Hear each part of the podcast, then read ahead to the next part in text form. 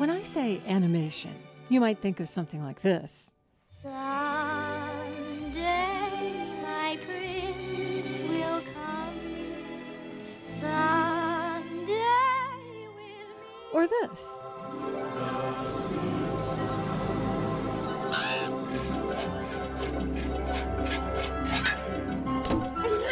Or even this. Get out of here now! What? Leave before it gets dark. You've got to get across the river. Go! I'll distract them.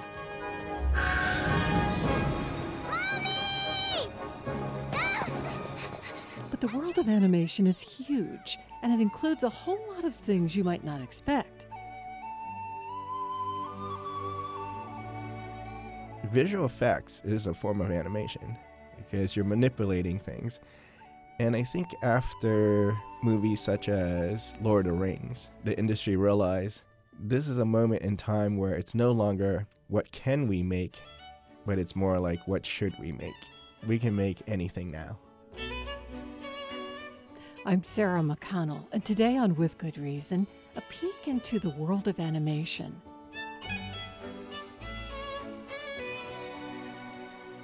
Later in the show, watching movies can bring people together, but so can making movies. th- that the beauty is art brings people together who have you know nothing to do with each other at first it just seems to neutralize their differences But first, Indo teaches animation at Virginia State University, and he says that animation doesn't just mean drawn movies or cartoons. It's a lot bigger than that. Well, for me, animation is actually anything that moves other than live action film. Um, traditionally, yes, it is the hand drawn. That's what I was introduced to. My first animation that I've ever watched was in Vietnam, and that was Snow White. I don't think I totally grasped what it was until I came to America, and um, I was at a refugee camp in California, and I remember watching Bugs Bunny. Now I didn't know it was Bugs Bunny. I just knew I was watching this thing, and even though I didn't speak the language, I was laughing and really enjoying it.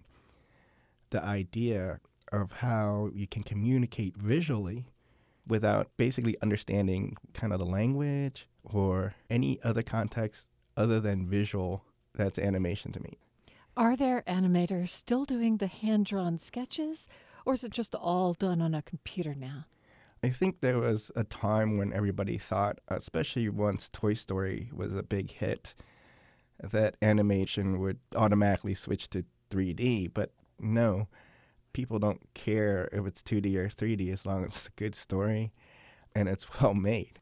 And you know, sometimes things work much better in 2D than 3D. For instance, the Simpsons have been around forever and they've done 2D, and sometimes you can draw things digitally, but it's still hand drawn. But when you try to make it look 3D, it looks really odd. It actually looks really frightening. Um, you know, imagine what South Park would look like if you tried to make that 3D. It would look really weird. uh, which Yeah, is yeah. so there are some stories that are more conducive to a certain style. It's so interesting how animation can be everything from some slapstick humor to the erotic, hmm but also you can illustrate anything you want and do it beautifully and do it engagingly.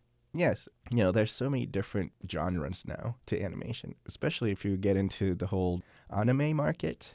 Unfortunately, most of the stuff they import to America are what they think will sell. And I, I hate to say it, it's either very childish or more on the adult side. But there's a huge, huge middle ground of artwork and animation that would appeal to a huge market if they just let it in. Um, it's like comic books in this country. They are so hung up on superheroes with tights and they all look good and stuff, but they don't try to humanize them more and give them more flaws and and things that we can relate to. Unlike the Asian stuff, like the the Japanese manga and anime, they tend to have storylines that are very humanistic. Some stories are kind of rough, like animation um, that could be kind of rough to watch. Do you mean animation that's too sexual or too graphic or violent? Oh no, it's it's more like the subject matters.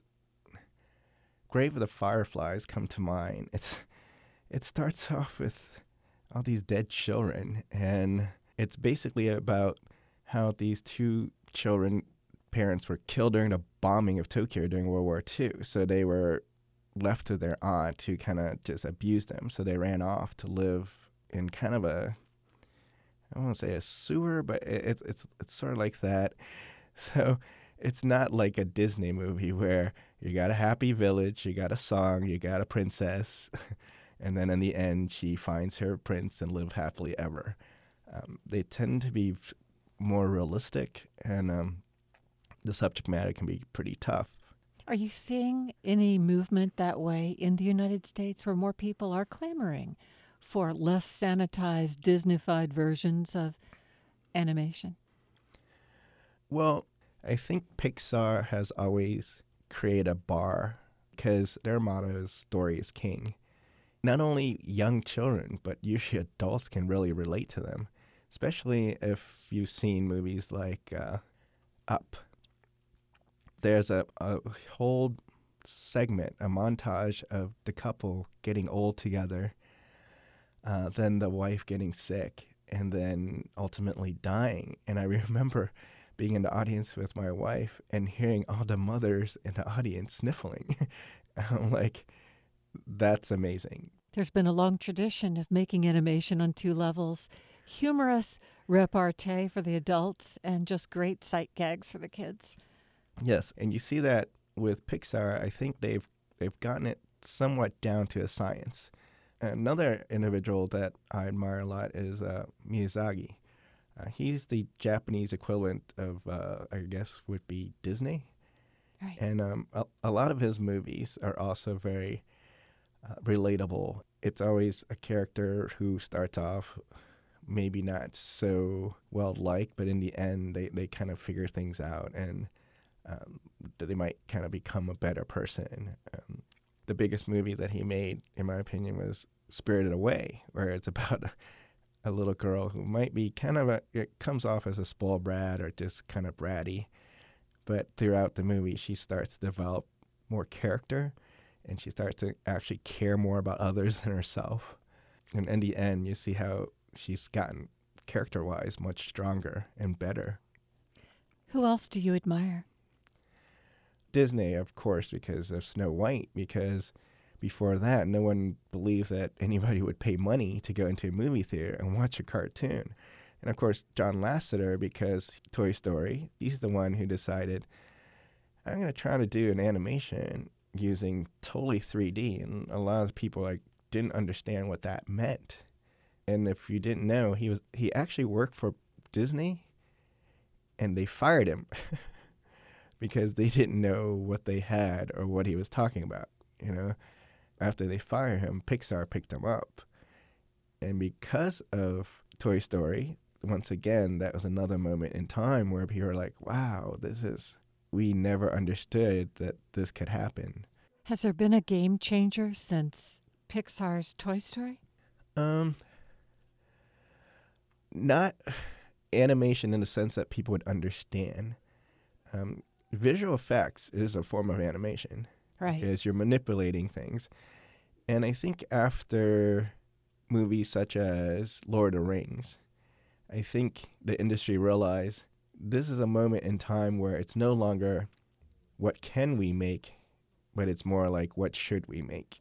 So I think the handcuffs of visual effects have been taken off where you can make anything now. And I think the the biggest thing that happened, I would say the next one after Toy Story might be, in my opinion, Avatar. Yes. Um, because that was the moment where um, they utilized the technology as far as they can push it. And that movie definitely created a benchmark of like, well, okay, w- we can make anything now. Because they went so beautifully and seamlessly between real human forms and animated versions. Yes, it's one of those things where um, the technology had to catch up with the director's vision. because James Cameron had, I believe he said he, he's been working on that movie for 14 years or so. Mm. And he had to wait until the technology caught up to do what he wanted for the audience to see. I, you have a wonderful story about how you first started drawing, and it happened when you were quite young, and it just come to America after the fall of Saigon. I guess I was very fortunate because my family, my uncle, the American uncle who brought us over, had a house uh, in Vienna, Virginia. So I was put into a classroom in the third grade, not speaking a single word of English. And I had to figure out a way to communicate. So I started sketching things on a sketchbook and would point to it, and a student would tell me what it was. And the teacher actually gave me time with a few individual students that would sit with me. And I guess that was the earliest version of Pictionary ever. Yeah. Uh, and you know, one of the great things about being a child is you don't really have a gauge of bad or good. You're not worried about how things look. You're, you're drawing because for me at the time it was a necessity. It's this is my way of communicating. Yeah. So I wasn't worried about like how good it looked. My main concern is if they see it, do they understand enough to say what it is? but the crazy thing is the more you draw, the better you get. So I started getting better and better. Um, and before I knew it, I actually learned two languages, English and a, and a visual form of communication. Yes. And I think that's, in a weird way, how I kind of fell in love with drawing. I, I wasn't planning on it or anything like that. It, it just one of those things. Um, like someone once said, uh, it's passion is not something you start off with. It's something that you develop, and then eventually you realize, oh my gosh, it's a passion. and I, I feel that's the way how I came into drawing, or some people say art, or whatever they want to call it. That's great. Eindo, thank you for talking with me. Well, thank you.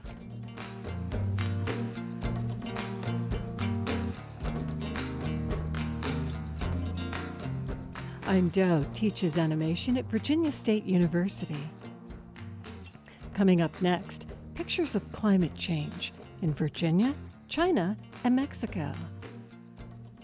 This spring, the Student Film Festival at Northern Virginia Community College featured films made by young people from around the world. The festival was founded by Lucy Gebre Egziabher, who teaches cinema at Northern Virginia Community College. Lucy also founded an international film competition called Films Without Walls. And this year she got her colleague involved too. Christine Bozarth is an environmental science professor. Lucy and Christine joined me to talk about the student film competition. Lucy, tell me about Films Without Walls. What gave you the idea to create films between students in America and students in Ethiopia and other parts of the world?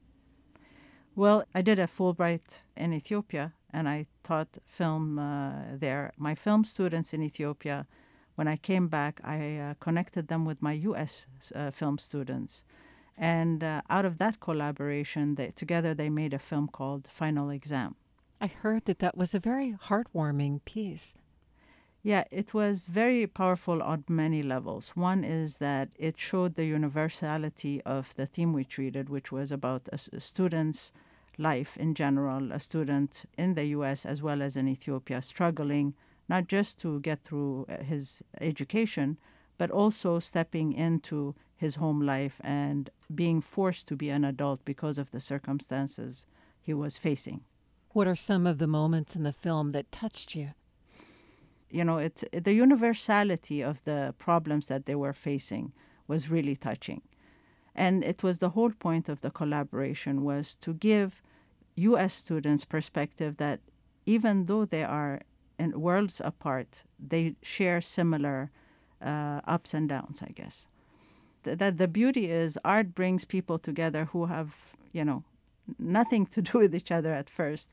It just seems to neutralize their differences. This year for Films Without Walls, you put out a call for students around the world who may want to create short films on the theme of climate change. Why climate change?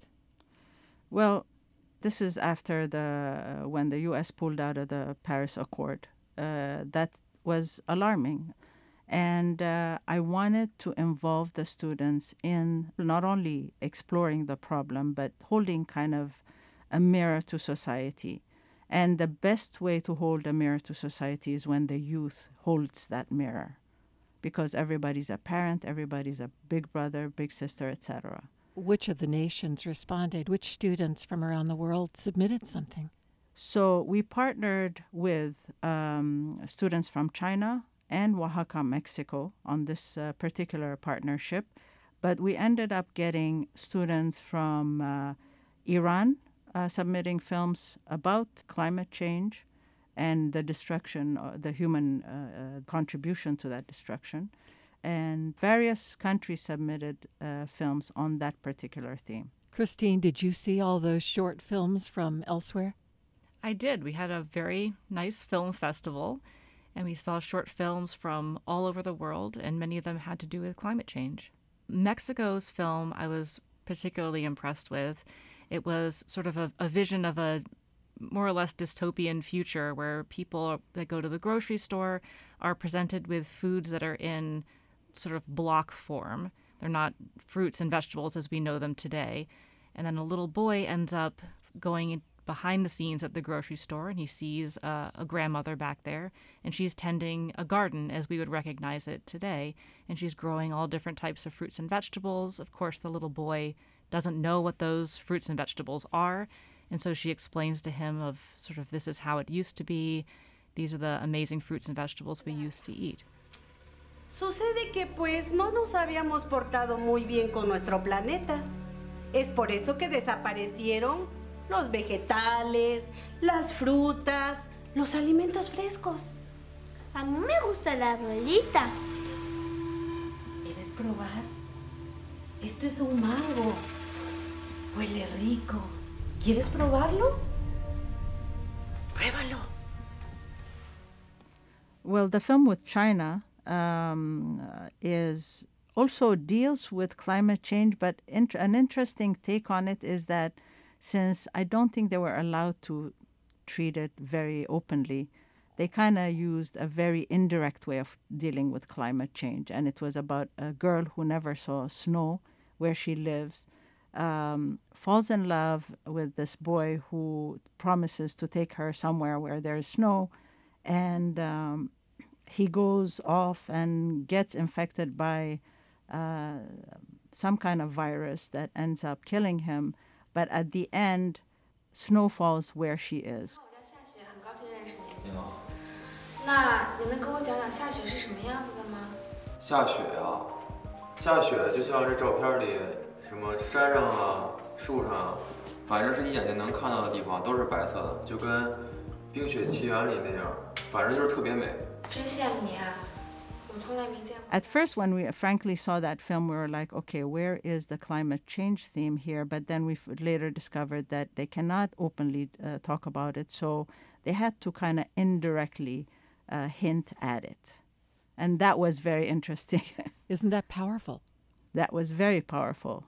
A- and that kind of shows you um, art thrives the most in uh, countries with the most repressive regimes because they have to find a way of communicating their message in a very outside the box kind of thinking, you know, very indirectly, uh, the, the, use of metaphors, etc. So that was very interesting for us. Mm-hmm. And they, uh, the delegation from the school came actually to represent the film all the way from China just for the festival. So that was heartwarming. What about the film from the American students, your own students? What did they create? The film is called Impact and the story is of a young college student who is sort of apathetic towards climate change. She doesn't really understand how it impacts her and what she could do about it. And through a series of dreams, she steps back in time and peeks into classrooms from the 1970s, 80s, and 90s. And she can sort of witness the evolution of science and the public's understanding of climate change through those different classrooms. At the end of the film, she decides that it's time for her to take action and that one person can make a difference. And she approaches the professor, who she had been observing through the past decades. She approaches the professor and uh, decides to help. You actually played the role of the professor in the film? I did. How was it? Well, it was my first time acting. uh, I, I honestly, I didn't think it would be too difficult because I already am an environmental science professor. But of course, I knew nothing about acting, and so the student director had a lot to teach me about accessing my emotions and. Uh, and the professor character in the film is actually she, you know she starts out as i am personally when i teach a class very enthusiastic very excited but over the decades the apathy of the students in the face of this tremendous problem of climate change uh, gets her down. It almost breaks her heart towards the end. And she's only buoyed up at the last minute by the hope she sees in the young college student who offers her help. And if I may add to what Christine just beautifully said, uh, basically, this young girl uh, and the students in the classroom represent us, society. And the young girl who plays uh, the student, uh, the apathetic student, is also guided by a very a younger, even girl who takes her. She, she serves as her guide through the decades in the past.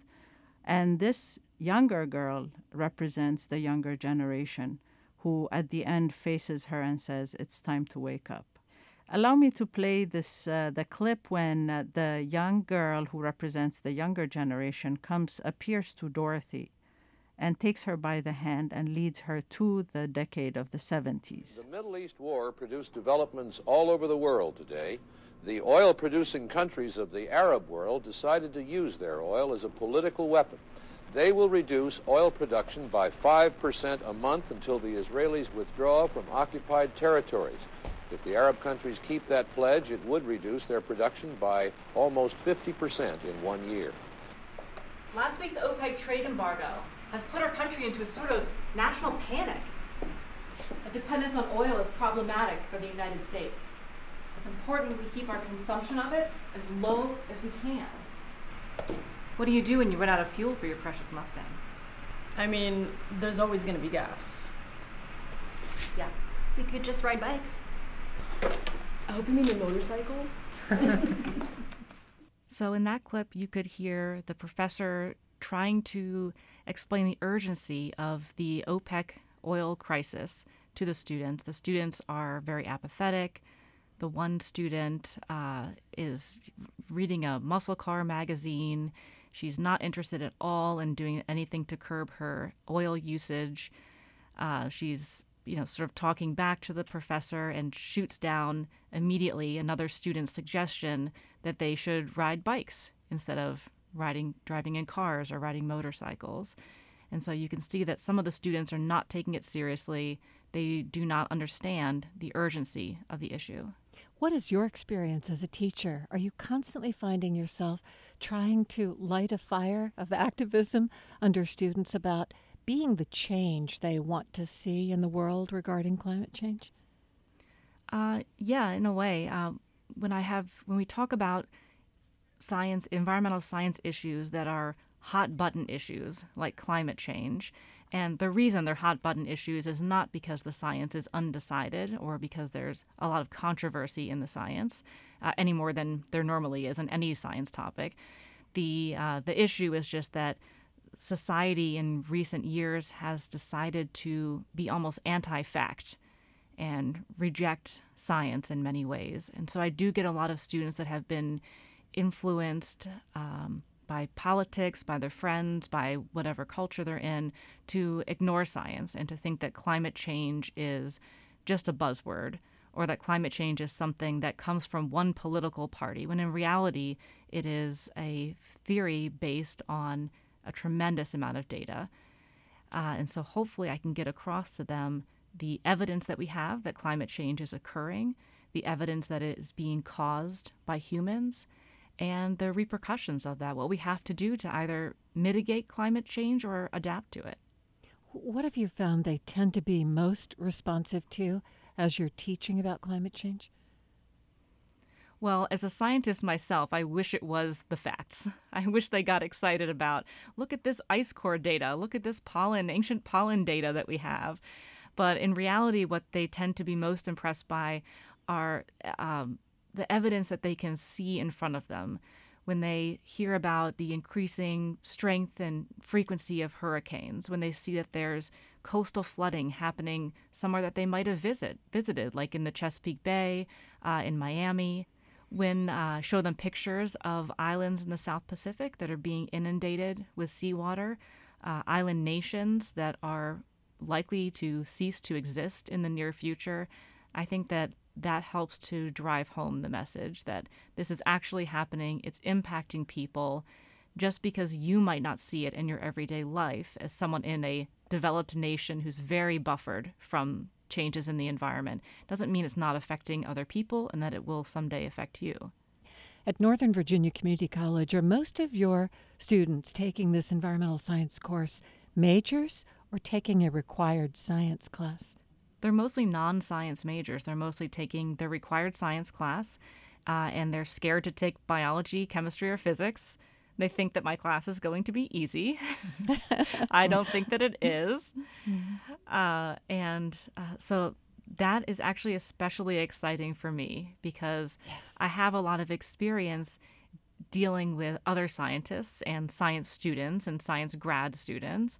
But I've had to learn a lot and always stay enthusiastic and stay on my toes to deal with students who might not be interested in science at all, some students who actually dislike science, definitely students who are afraid of math. and uh, and hopefully get those students to understand how science works and to get them excited about the environment. Well, it's exciting for me to hear you say that because I realize, thank goodness for you both. Thank goodness that drama students and students who are not interested or afraid of science are getting science in this very real, cultural, and creative way. Lucy and Christine, thank you for sharing your project with me on With Good Reason. Thank you, Sarah. Thank it's great you. to be here.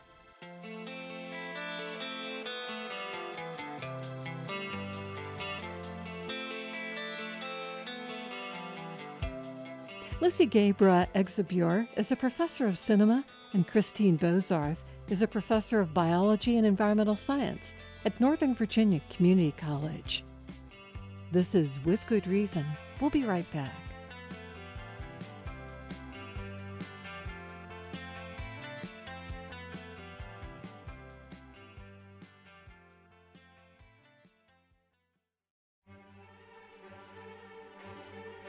Welcome back to With Good Reason. The eighth season of The Walking Dead recently finished up on AMC. The horror series about a worldwide zombie apocalypse is one of the most watched television shows of the past few years. Rick, pick up the axe.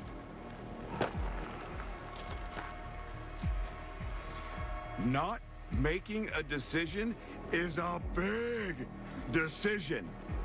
You really want to see all these people die? You will you will see every ugly thing. It seems like every season there's a scene viewers decide has finally crossed the line on violence. Thomas Britt used to watch The Walking Dead, but after a especially gruesome skull bashing scene, he decided to stop. He's a professor in the film and video program at George Mason University, and he teaches a course on ethics. Thomas, why did you stop watching? Hadn't The Walking Dead always been violent? Right. So, the very same thing that I would say I appreciated about it in its early seasons became the factor that made me tune out. And that was in the early days, there was always a concern on the show and amongst the characters about where do we draw the line between what it is to be human versus what it is to be a human in this environment. But what's begun to happen is the human villains are the characters most played up by the series in a way that makes the viewers root for what's the bad guy going to do next. The effect of The Walking Dead, as with shows like Game of Thrones, they've redefined what television is. And I think the effect it's had is that even network shows are trying to compete with the so called edginess of the cable fare So that the downward effect has been that everything seems more violent because suddenly a one hour drama on a network doesn't seem as exciting to a younger audience that has seen a lot of this more graphic cable content. So, is violence a draw, or is violence something that turns people off the way you were recently turned off by The Walking Dead? I think it's both. There is an audience out there that wants more, more, more. Because if you look at the areas of the brain that are activated when you watch, it's not that these things tend to get satisfied after you've seen one episode. So I think that is why I would recommend that people use caution and to really think critically about what they're watching, what in them is that attempting to satisfy, and why is it that they go on to a next episode after after they're done with uh, the current episode. How do we measure gratuitous violence? Is there a gauge that we could rely on to help sort of test out the acceptability of a level of violence? Sometimes it's easier to do if a violent act or a sexual act, if it interrupts the narrative and it doesn't seem to have any other function within the plot than to turn your stomach or to titillate or to exploit somebody, some actor or actress, then you could probably say in objective terms it was gratuitous. Isn't that all horror film, though? it's just designed to excite, appall, surprise us. I would say that's not all horror film. I would say there are certain traditions within the horror genre, like slasher films, which, if you watch them and you continue watching them, you are agreeing to the way they operate, which is who's going to die next. It's almost beside the point to criticize them for gratuitous content because they really only exist to slash the characters down. What about other countries outside of the U.S. in terms of portraying violence on the screen? I, I guess it doesn't get written about as much anymore, but in the 90s, maybe from the 80s, there was a series of films in Hong Kong called Category 3 films. And those were films that were created for working class audiences to watch revenge scenarios play out on screen. These are films that are tied to the experience of being frustrated that you can't advance in life. All these divisions and tensions that were playing out between Hong Kong and mainland and Beijing get filtered into these films. But they have the most restrictive or the most adult rating there is in the Hong Kong rating system, which is category three, which children are absolutely not supposed to watch these films. But I would say I don't know how healthy it is to create a series of films that allow people to imagine their own vengeance I think if you watched enough of those, you might be motivated to think that is the only way out of this social Darwinism. What about mainland China? Is there much of a check on violence for films produced in China or, conversely, in films allowed to be shown in mainland China? Yes, so I think that's probably the most timely topic because China's influence on Hollywood is increasing by the day. Hollywood is depending on the money to get their films made. So what you see is Hollywood will make a China exclusive cut of a Hollywood blockbuster. That version will only show in China. So in order to screen on their screens, what Hollywood filmmakers do is sometimes make big cuts to the scripts and the films that they would produce. So for instance, Suicide Squad and Ghostbusters, neither of those received a release in China. And you would say, well, why wouldn't a film like Ghostbusters, which is a here it was I think a PG-13 comedy really, why would that be unacceptable? In China, one of the big sticking points for the state regulators is that you cannot have this ghosts. You can't have the suggestion of an afterlife. If Ghostbusters can't be shown merely because it involves ghosts, even at the most comic level, then you see that they do take seriously the rule to not have any depiction of the afterlife, no suggestion that there's anything beyond this. Do you think we should actually be teaching students media literacy?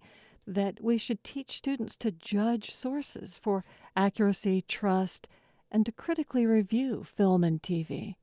I do. I think it's more important than ever. As we all know, the internet really changes and negates any attempt to regulate content through things like television screens because when each kid has a device in his or her hand, it's up to them. If they have any degree of independence with that device, they are going to be deciding what they watch, regardless of what their parents want. So I think it's more important than ever that things like media literacy, as well as an overall foundation of what are your principles, what are your values, what are your morals, what do we believe in this family, that kind of question. If you create enough of that foundation, then when the, the child has enough independence to decide what they're going to watch, hopefully they'll filter it through those questions. Thomas Britt teaches in the film and video program at George Mason University. Coming up next, how German detective novels differ from ours. Detective Chief Inspector Stephan Derrick doesn't like violence. You rarely see him with a weapon in his hand, and he rarely raises his voice. He's cool, he's calm, and he's the face of German detective fiction. If you flip through the pages of any German pulp novel, you're unlikely to find the violence and hard bitten detectives of Dirty Harry or Graham Greene. Why is that? Well, if you ask Bruce Campbell, he's a fan of German detective novels and a professor of German studies at the College of William and Mary. He says it all boils down to German politics and memory. Bruce, how did German detective fiction get so political? uh, way back in the 60s, people wanted to change the world. And there was a wonderful pair of Swedish writers, Maj Sjöwall and Per Wahlöö. They started writing detective fiction set in Sweden as a way of criticizing modern Swedish society, what they saw as a turn towards capitalism and overconsumption and stuff like that. And so every young German student that I knew when I was doing my research, that would, you know, they'd hand me that book and they say, you've got to read this. And it wasn't Marx, it was uh, Sjöwall and Wahlöö.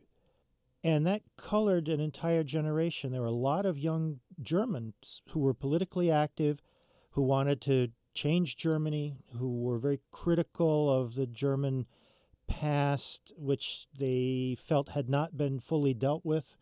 And so they started writing detective fiction of their own to criticize German society, to point out problems, and to show a path on how to fix things. Do you see a difference between the American detective novels and the German? I do. There's some key differences, and the biggest of all is the German past. You can't write a detective in Germany the way you can in the US. You can ask an American a, British person, a French person, to identify with a detective who is two fisted, brutal, violent, that's okay. It doesn't work in Germany.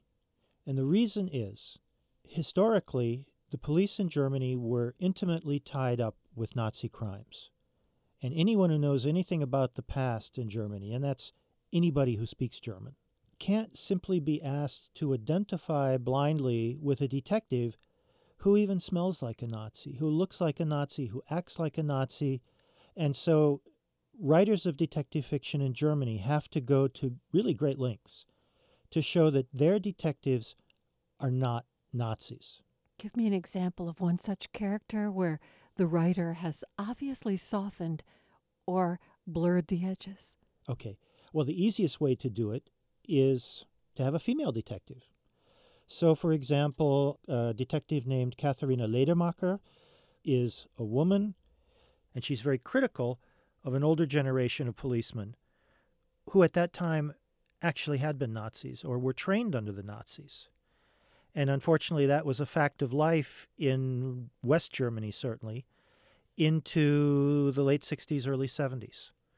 For the Germans, this is still fairly fresh.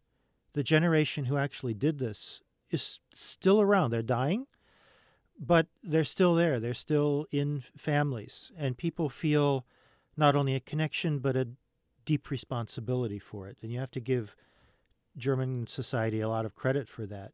But because there is so much historical knowledge about Nazi crimes, everyone knows that the police were deeply implicated.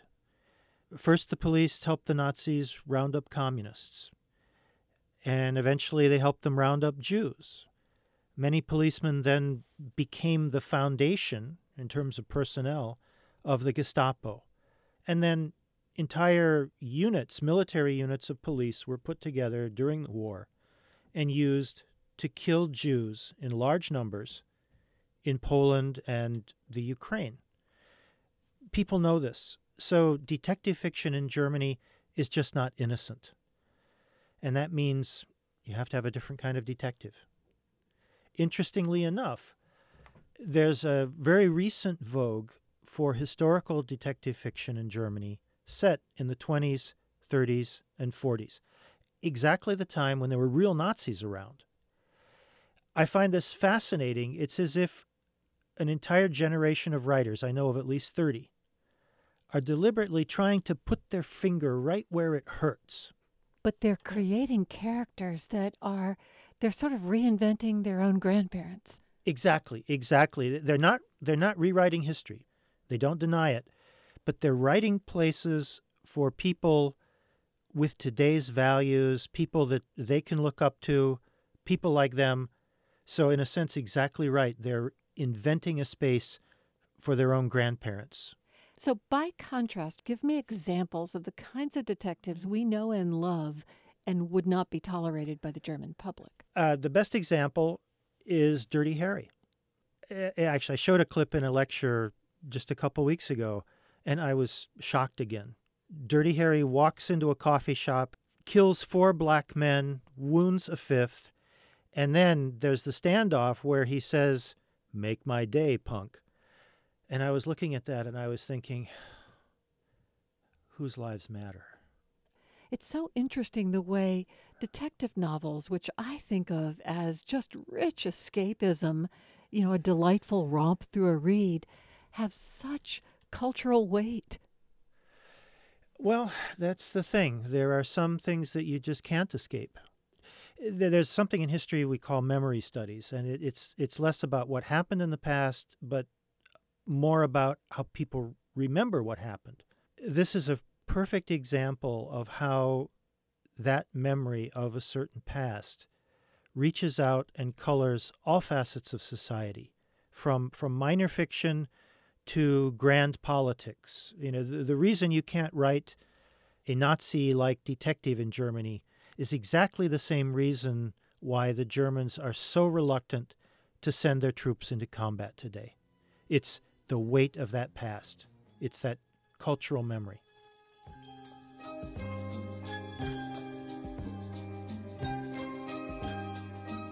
Bruce Campbell is a professor of German studies at the College of William and Mary. Coming up next.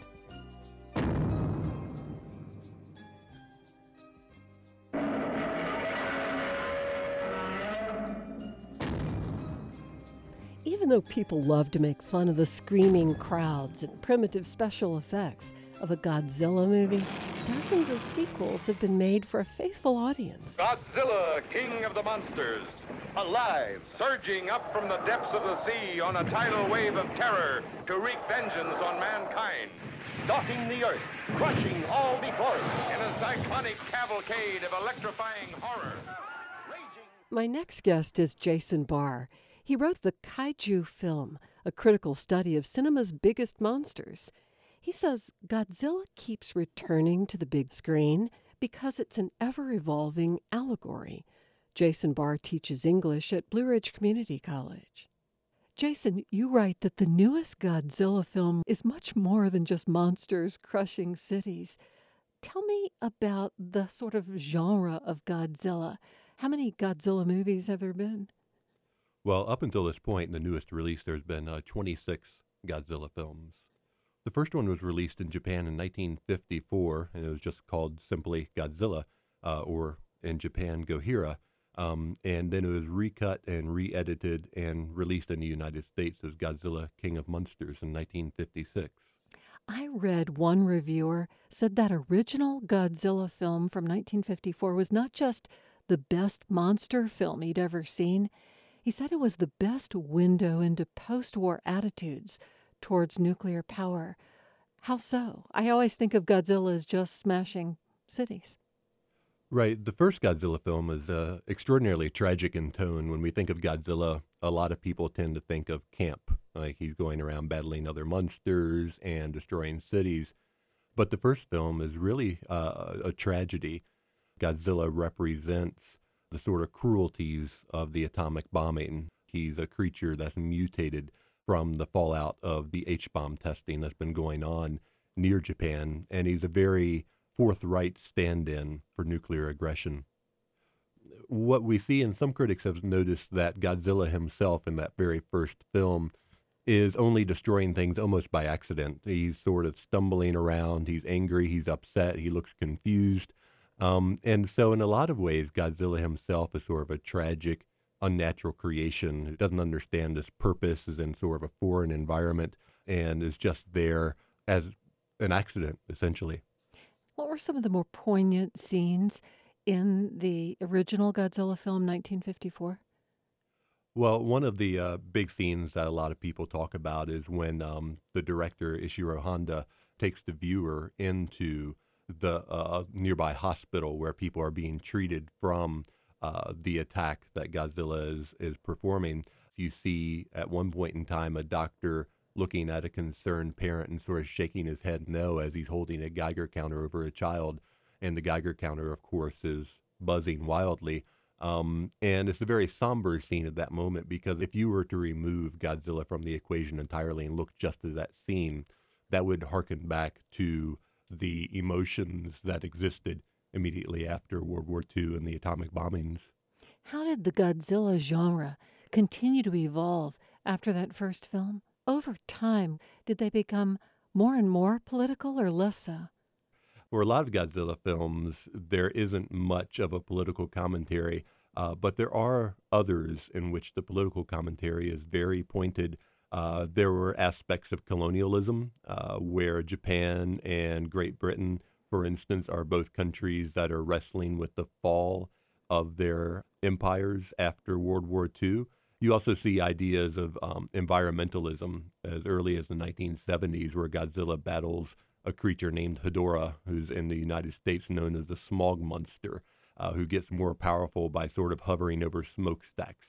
And you also have a, a lot of discussions of the role of the military in Japan from post World War II onwards and where the military really fits into Japanese society.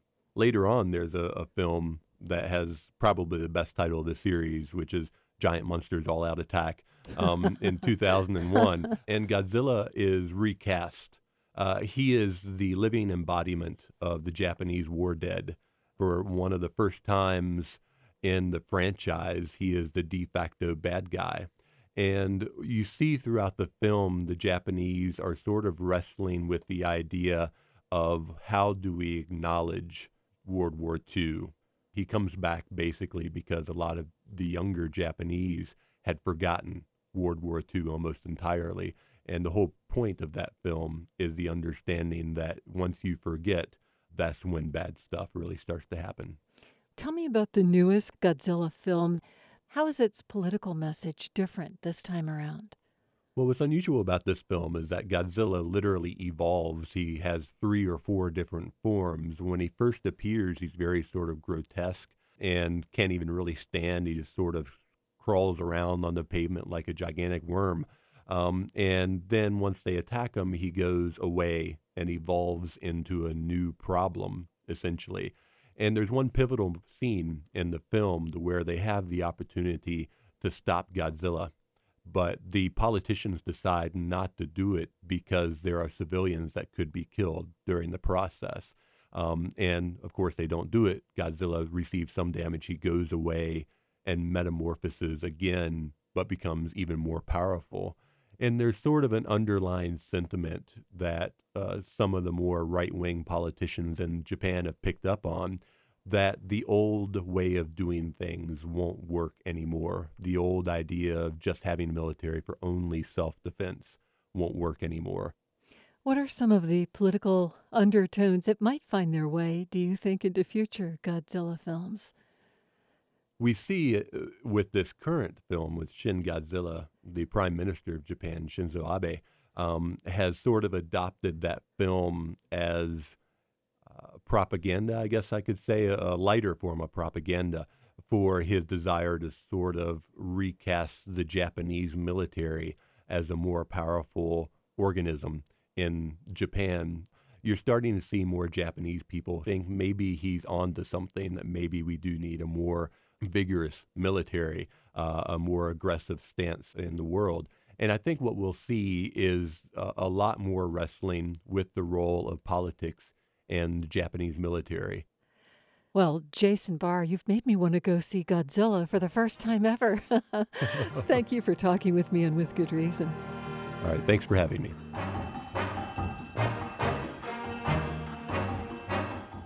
That was Jason Barr, who teaches at Blue Ridge Community College. He's the author of The Kaiju Film, a critical study of cinema's biggest monsters. Major support for With Good Reason is provided by the law firm of McGuire Woods and by the University of Virginia Health System, using advanced cardiac imaging to better diagnose conditions before they become serious health issues. UVAHealth.com.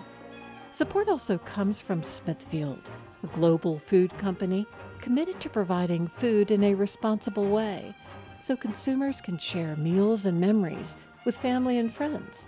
SmithfieldFoods.com. With Good Reason is produced in Charlottesville by Virginia Humanities. Our production team is Allison Quantz, Elliot Majerzik, Kelly Libby, Cass Adair, and Allison Byrne. Jeannie Palin handles listener services, and our interns are Georgiana Reed and Emily Hayes. Special thanks this week to Steve Clark at WCVE in Richmond. For the podcast, go to iTunes or to our website, withgoodreasonradio.org. I'm Sarah McConnell. Thanks for listening.